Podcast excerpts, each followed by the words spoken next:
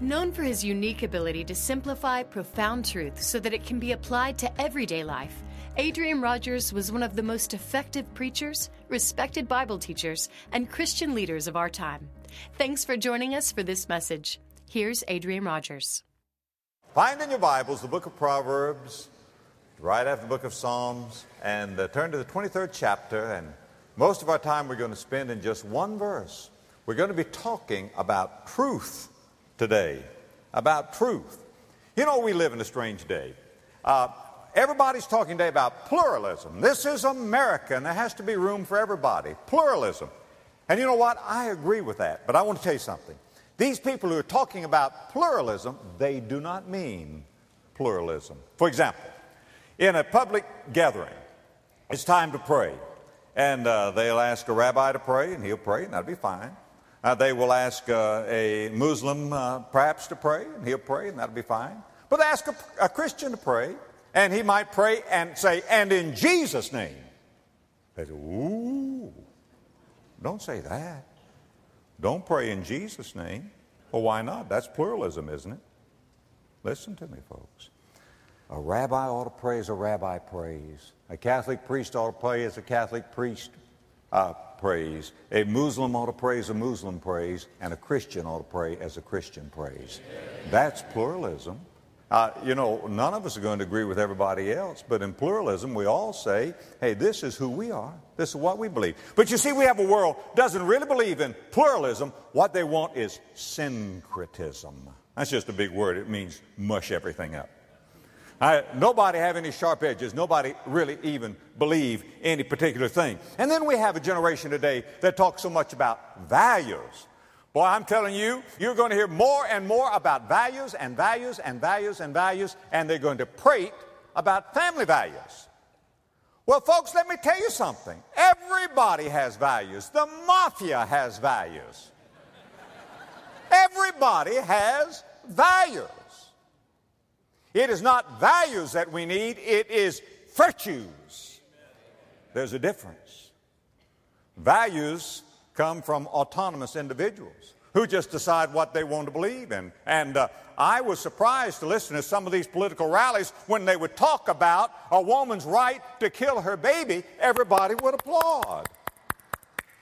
Applauding that. Applauding that. Cheering for that. Why? That is their value. My friend, it may be a value, but it is not a virtue. You see, what we've done, we've come from pluralism to syncretism. We have come from uh, virtues to values. Now, another thing that we have done is this we have come from truth to facts, F A C T S. And we have a generation today that does not know how to differentiate between truth and facts. Now, facts deals with knowledge. And knowledge may double, but truth never. Listen to me now. If it is new, it's not true. Truth is settled in eternity. Listen to the Word of God. Proverbs chapter 23 and verse 23. Buy the truth buy the truth and sell it not. Also, wisdom and instruction and understanding. Casualty in modern America today, and yes, around the world, is that truth has been sacrificed on the altar of pragmatism. You see, what we have is just simply this if our pockets are full, then everything is fine. Not necessarily so. Have we moved from one nation under God to one nation under greed?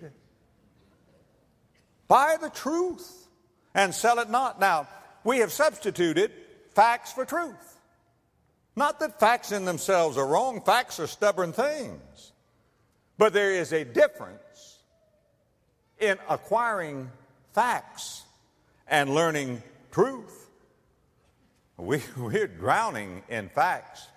If you were to take man's accumulated knowledge and just start from the time that history began, wherever that was, and up to the year 1845, just let that equal an inch.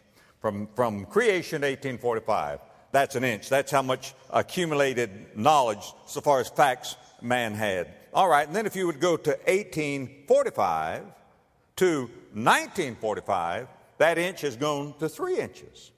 So man has really learned a lot. But if you were to go from 1945 to 1975, that three inches would be as tall as the Washington Monument. Just in those few years.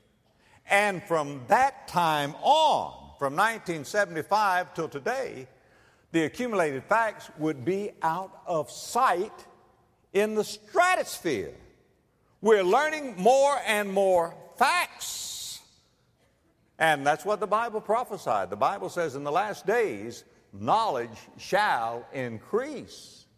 And that, my friend, is true. But truth has not changed one bit. And you see, we have a generation that, uh, that is devouring facts and uh, crucifying truth. And so we see more crime, more suicide, more mental illness, more broken homes, more drug abuse than ever before. What's the difference between facts and truth? Facts are like a recipe, truth is the meal. When you digest the truth, it will change your life. That's the reason that Satan's chief, chief tool in trade is a lie, which is antithetical to the truth. Jesus, speaking to the Pharisees of his day, said, You are of your father, the devil, and the lust of your father you will do. He was a murderer from the beginning, now watch this, and abode not in the truth.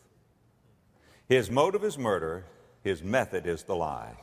He was a murderer from the beginning and abode not in the truth. And then Jesus said, Because there is no truth in him. When he speaketh a lie, he speaketh of his own, for he is a liar and the father of it. He's the father of all lies, and any, any liar is acting like his father, the devil. Now, three things I want to lay on your heart today about truth. First of all, we must prize the truth. We must treasure the truth. Truth is indispensable. Young people, listen to me. It is absolutely, totally indispensable. Why did God write a book? The Bible calls itself the Word of Truth. Why has the Holy Spirit come? He is called in the Bible the Spirit of Truth. Who is our Lord and Savior, the Messiah? He said, I am the way, the truth, and the life. What is the church called?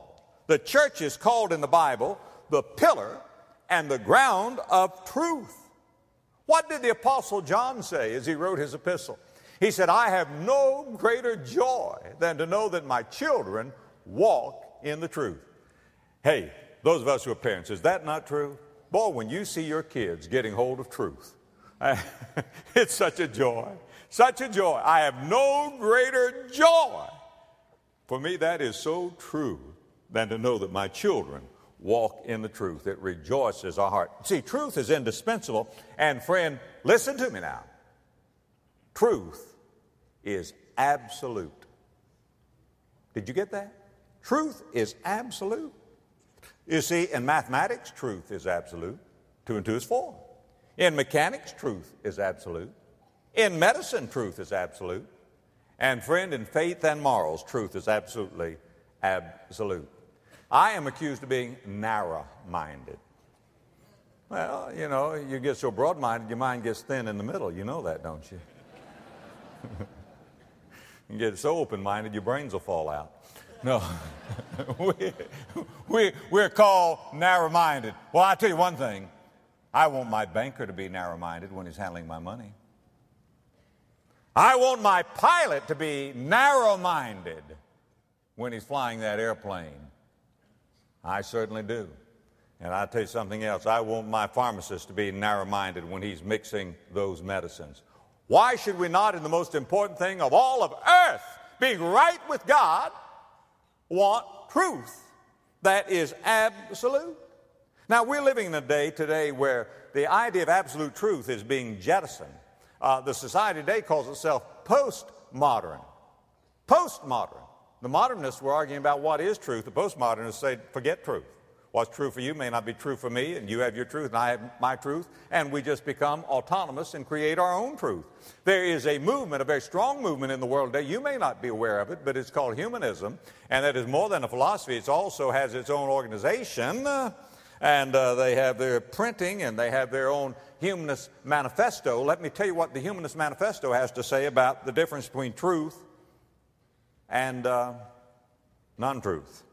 Quote, moral values derive their source from human experience. Ethics is autonomous and situational. That is, you make up the rules as you play the game.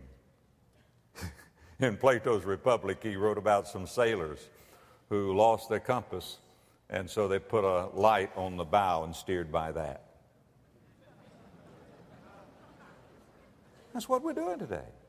That's uh, uh, uh, uh, morals, values. Man is autonomous.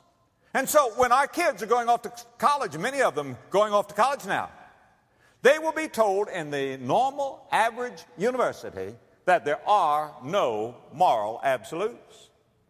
As a matter of fact, one professor was teaching that in a particular class, and he said to the students, There are no absolutes. None. And a student said, Professor, are you sure about that? He said, Absolutely.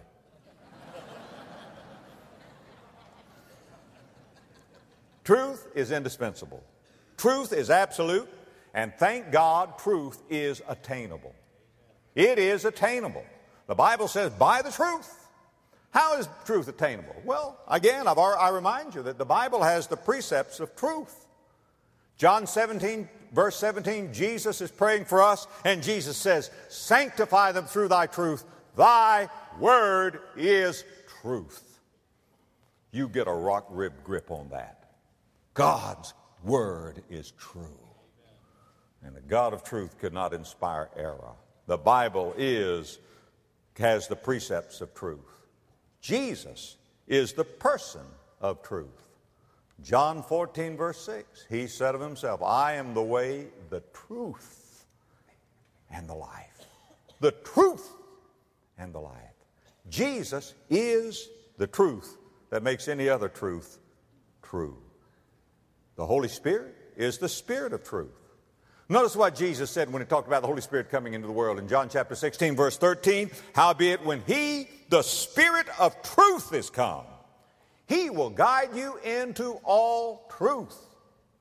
That's the reason I'm telling you that truth is attainable, not apart from the Holy Spirit. But if you take the Bible, which is the Word of truth, which presents Jesus, the man of truth, and let the Holy Spirit, who is the Spirit of truth, open your understanding, friend, I'm telling you that truth is attainable. You can know truth. Now, it's not just enough to know truth, however.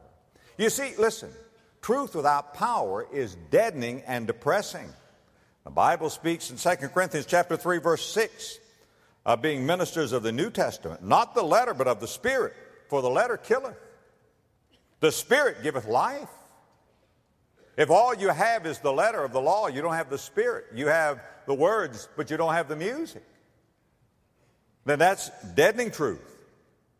You see, knowledge without transformation avails nothing. All it does is just increase your judgment. The Bible said it'd be better for you not to have known the way of righteousness than to know it and then not live by it. Friend, it would be better for you not to hear truth than to hear truth, to learn truth, and not to act upon truth. Truth is attainable. Now, what have I, I'm saying? First of all, folks, listen to me. We must prize the truth. But now look at our text again. We must also purchase the truth. Look in verse 23. Buy the truth. Buy it. Salvation is free. But you pay a price to have truth. Truth is costly. And I'm going to show you what's going to cost you. You know, we, we, we're hearing bandied about uh, these words these days. The truth will set you free. The truth will make you free. Well, that's only part of the truth, and part of the truth, without all of the truth, is an untruth. You know, you take a scripture out of context and you miss the whole thing. Now, let me give you the whole uh, verse where Jesus said the truth will make you free. By the way, you might want to turn to it or put it in your margin. John chapter 8, verses 31 and 32. And Jesus said to those Jews which believed on him, underscore that, if ye continue in my word, underscore that, then are ye my disciples indeed, underscore that, and ye shall know the truth, and the truth shall set you free. Did you hear that? Now listen to it. Truth alone does not make you free. First of all, you must believe the truth. Listen, the Jews believed on him. You must believe on the Lord Jesus. Now, once you believe on the Lord Jesus, is it done? No. Then he says, What? Continue in my word. Are you finished then? No. He says, What? Then become a disciple. And the word disciple means learner. Be a disciple indeed. Now, a lot are disciples in name. If I ask you, how many of you are disciples of Jesus? You, yeah, I'm a disciple of Jesus. But he says, be a disciple indeed. And then he says, and ye shall know the truth. And the truth shall make you free. You see, when you believe the Word, or when you believe in Jesus, when you continue in the Word, when you become a disciple, a disciple indeed, then you know the truth, and then you become liberated. There are a lot of you today who believe in the Lord Jesus Christ and you're, you're going to heaven. But, friend, you are not a liberated person because you have never really absorbed truth. You've never taken truth. You've never taken time to purchase, to buy the truth. You know, the word in that sentence that is the rub, disciple. Do you know another word that is akin to disciple? Discipline. And people don't like discipline because we have a generation wants to be free. You see truth as restricting you and discipline as restricting you. I read a quote somewhere, I don't know who said it, but it stuck in my heart. He who is a slave to the compass is the master of the oceans. The rest have to sail close to the shore. Is that not great? He who is a slave to the compass.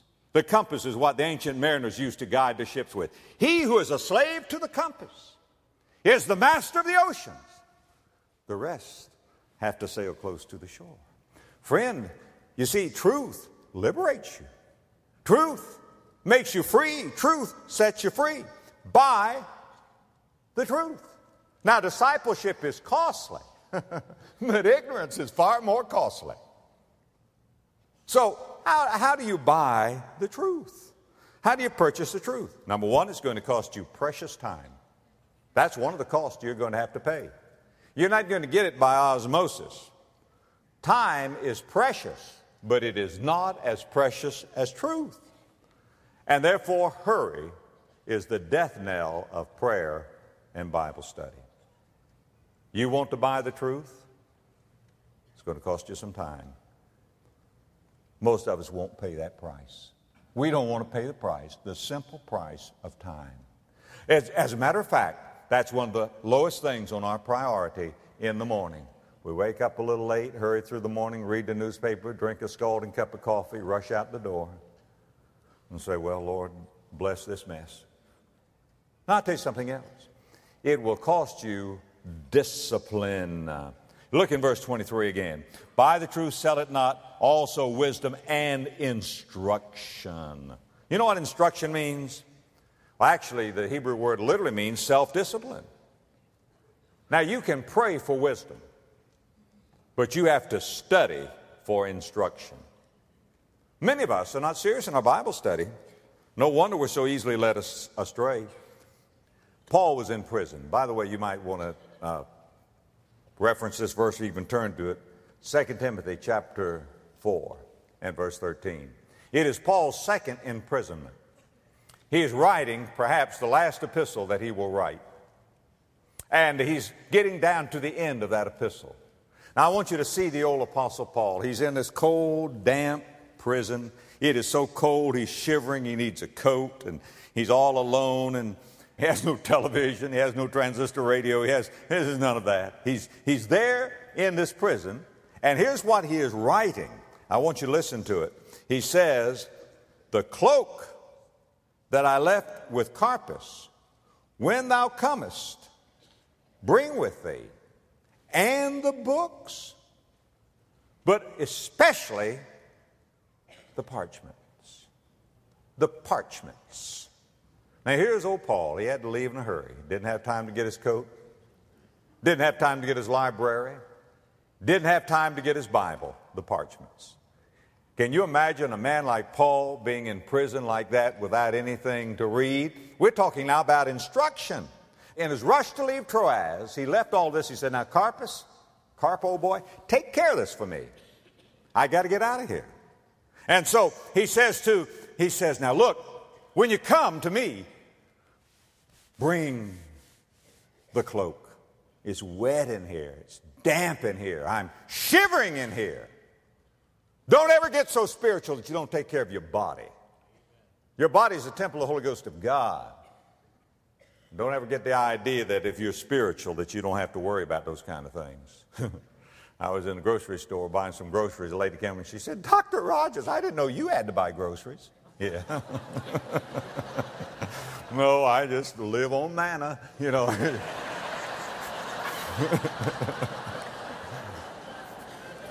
Bring the cloak. Uh, the winter is coming. There's going to be the chill of this old dungeon. Then he says, not only bring the cloak, but he says, bring the books. Bring the parchments. I want to study. I need something for my body, but I need something for my soul. Now, who was this man who was saying this? This was the Apostle Paul. He had been to heaven and back in a vision. He had met the Lord Jesus on the Damascus Road. He'd written much of the New Testament. And yet he wants to study. He wants to learn. You never get beyond the place where you need to study, where you need to learn, where you need to grow. Here's the Apostle Paul. At the end of his journey, saying, I want to learn. He told young Timothy, Timothy, give yourself to reading. Warren Wiersbe has given some reasons why we ought to read. I want you to jot them down. Number one, you read for enlightenment. Enlightenment. You read to get hold of the truth. Truth is to your spirit what food is to your body, what light is to your eyes, what melody is to your ears. You read to get truth, not just facts. Hey, folks, you only have one short life to live. To know truth is to know God, for God is truth. The devil wants to obscure the truth and to hide the truth from you. Paul read widely also, he read more than uh, the Bible. He said, uh, Bring the books and the parchments. If you read the Apostle Paul as, as he writes, you can tell he was well read. He read, for example, in, in the book of Acts, he, he's preaching and he quotes one of their poets there in Athens. He said, uh, one of the Greek poets, he read their plays and so forth, and he quoted them. Uh, For in him we live and move and have our being, as one of your poets said. You can tell that Paul was a man who read much, he knew what was going on. Dr. Warren Wiersbe said, if you were to spend only 30 minutes a day on any subject, nutrition, history, whatever, just 30 minutes a day on any subject, consistently, in 10 years, you would have the equivalency of a PhD in that subject. Well, you, there's so much knowledge here. You know, as, as a, you read widely, but as a Bible student, you measure everything that you read and test everything by, that you read by the Word of God. You have a, a grid that it all has to pass through. You have a radar you see, all truth intersects. And one of the tests of any good book is this. When you put that book down, do you begin to think? Because it will relate to everything else that you know. All genuine truth intersects because all real truth is of God. And God did not make you just to be, however, a uh, reservoir of facts, but He means for you to be a channel of truth. If, if you're growing in knowledge but not growing in grace, you're going to be dangerous. I've met those people. They can uh, split a theological hair to uh, nine separate sections, but they don't, uh, they're not growing in the grace of our Lord and Savior Jesus Christ. So you read number one for what? Enlightenment. Read number two, friend, for enjoyment. You know, one of the, the, the worst things that they used to do, I hope they don't do this anymore in school, but when we would act up, and even your pastor as a schoolboy acted up some, you know what they said? Well, you're going to have to read so many chapters in a book. That was our punishment to read. Teacher, if you're a teacher, never punish a child by making a child read. No, bless a child by letting a child read. Uh, don't look at, at reading as something dull by reading a book. Friend, when you read, you can meet people you've always wanted to meet, the great leaders. Uh, you can visit periods of history that have gone before you. You can visit faraway places that you've never been to. You can grapple with issues and think about these things. You can study the past. They say if you, if you don't study the past, you're destined to repeat it. You can study the future. If you don't study the future, you probably don't have much of a future. You can understand great truths. And by the way, theology has been rightly called the queen of the sciences. To study theology. Why? Because God is the greatest fact. You see, you read, friend, for enjoyment. You get so full of truth. When you learn about the world and you learn about God, you can be such a blessing to people. You know what counseling is? Counseling is just knowing about God and knowing about people and getting the two together. That's it. Just, just knowing about God and knowing about people and just getting them together. You're not the answer, God is the answer. God is the answer. And any good counselor is not solving people's problems, he's bringing people to God. That's what it's all about. So you read for enjoyment, you read for enrichment. People say, oh, books are expensive. Friend, ignorance costs a whole lot more than books cost. You can be rich. You know, your children can inherit your books, and your children can learn from your knowledge while you're living. And the purpose of truth is building character by truth. And, and so when you read, read devotional readings for the heart. Now, you see, by the way, don't just read the cookbook, eat the meal. Eat the meal. Doctrinal truth for the mind. Sharpen your mind. Practical truth for the will. You ought to learn more about missions. You ought to learn more about soul winning. You ought to learn about home building. By the way, would you like to find out whether you're growing in knowledge, whether you're really purchasing the truth? Ask yourself this question Am I getting excited about truth? I am. I don't want to say it boastfully, but I want to say thankfully. I am excited about truth. I can hardly wait to get my hands on more truth. Yeah, some people just want to study methods. You will never ever get excited about methods unless you learn the truth behind the method. Why do you do this? Are you experiencing freedom? Real truth, as Jesus says, sets you free.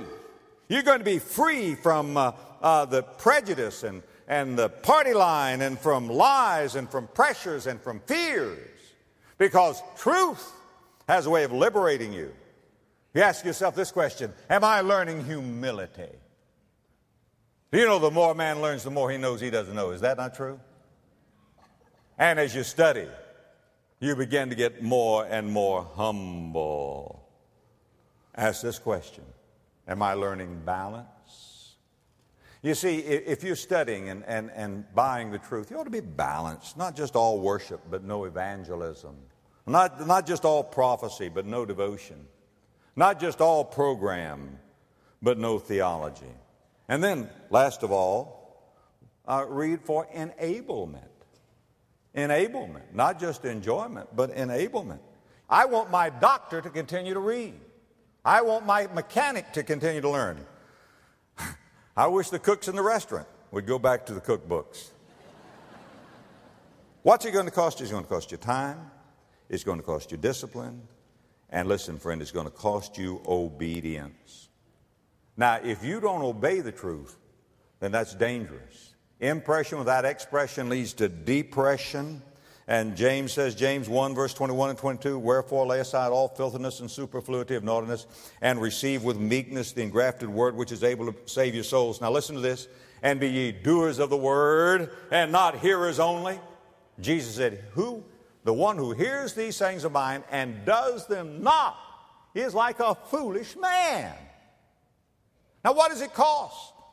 It costs time, it costs discipline, it costs obedience. Now, here finally, and I must get to the final thing. Not only do we prize the truth, and not only do we purchase the truth, but friend, we must preserve the truth. Now, look in verse 23 again. Buy the truth, now watch this, and sell it not. Sell anything else before you would sell the truth. Titus 1 9, holding fast the faithful word. Jude 1 3, earnestly contend for the faith that is once for all delivered to the saints. We have to guard against those who would deny the Bible. There's an open war on the Word of God today. We have to guard against those who would distort the truth. Uh, we have uh, in uh, the modern charismatic extravagances today, we have all of those who are getting all this extra biblical revelation. Well, friend, when you start getting extra biblical revelation, is only a half step to anti biblical revelation. Listen to me now. Uh, there are those who deny the truth. There are those who distort the truth. There are those who would dilute the truth. For example, many people, in order to uh, appear intellectual, have to jettison the book of Genesis that tells us in the beginning God created the heavens and the earth and substitute evolution for that. Well, that's just a dilution of the truth. You can believe that monkey mythology if you want to. I don't believe it. Don't, don't change the message to please the congregation. And we have people today who are talking about user-friendly churches. Well, I want to be as friendly as we can, believe, we can be. But friend, it's not primarily my job to fill the auditorium. It's my job to fill the pulpit. We can't dilute the truth. There are those who would defile the truth. 2 Corinthians 2, verse 17. For we are not as many which corrupt the word of God. The Bible says, buy the truth and sell it not. And when the child of God looks into the Word of God and sees the Son of God and is changed by the Spirit of God into the glory of God, the image of God, for the glory of God, I believe he's learned the truth of God. Now, prize the truth? Yes. Praise God. Purchase the truth? Yes. Preserve the truth? Yea, verily. But now, let me just proclaim the truth very quickly. All truth comes to one great focal point. Let me tell you what it is. For God so loved the world that he gave his only begotten Son, that whosoever believes in him should not perish, but should have everlasting life. That, my friend, is the gospel truth. That is the gospel truth. And I am telling you with all of my heart if you today will open your heart and receive Jesus Christ as your personal Savior, God will forgive every sin buried in the grave of His forgetfulness. God will fill you with His Spirit and give you peace and power that you've never known. And God will set you on a journey of discipleship where you can be a disciple indeed and learn truth. And that truth will make you free. If you're not certain that you're saved today, I mean, we can get it settled today. If you want to be saved, I remind you again that Jesus died for you. He paid for your sins on that tree, on the cross. Your sins have all already been paid for. Now you must open your heart and receive the gift of God. Pray like this Dear God, I am a sinner I am lost. My sin deserves judgment, but I need and I want mercy. Jesus, you died to save me. You promised to save me if I would trust you. Lord Jesus, I do trust you. Tell him that out of your heart. I believe you're the Son of God. I believe you paid my sin debt with your blood on the cross. I believe that God raised you from the dead. And now, by faith, I receive you into my heart right now as my Lord and Savior. Forgive my sin, cleanse me, save me, Lord Jesus. Pray that. Did you pray? Did you? Save me, Lord Jesus. Then pray this way by faith. Thank you for doing it. Thank you for doing it. You cannot lie. I stand on your word. I don't look for a feeling. I don't ask for a sign. I stand on your word. You cannot lie. Thank you for saving me. Begin now to make me the person you want me to be. And Lord Jesus, help me never to be ashamed of you. In your name I pray. Amen. If you would like to learn more about how you can know Jesus or deepen your relationship with Him, simply click the Discover Jesus link on our website, lwf.org. For a copy of this message or additional resources, visit our online store at lwf.org or call 1 800 274 5683. Thank you.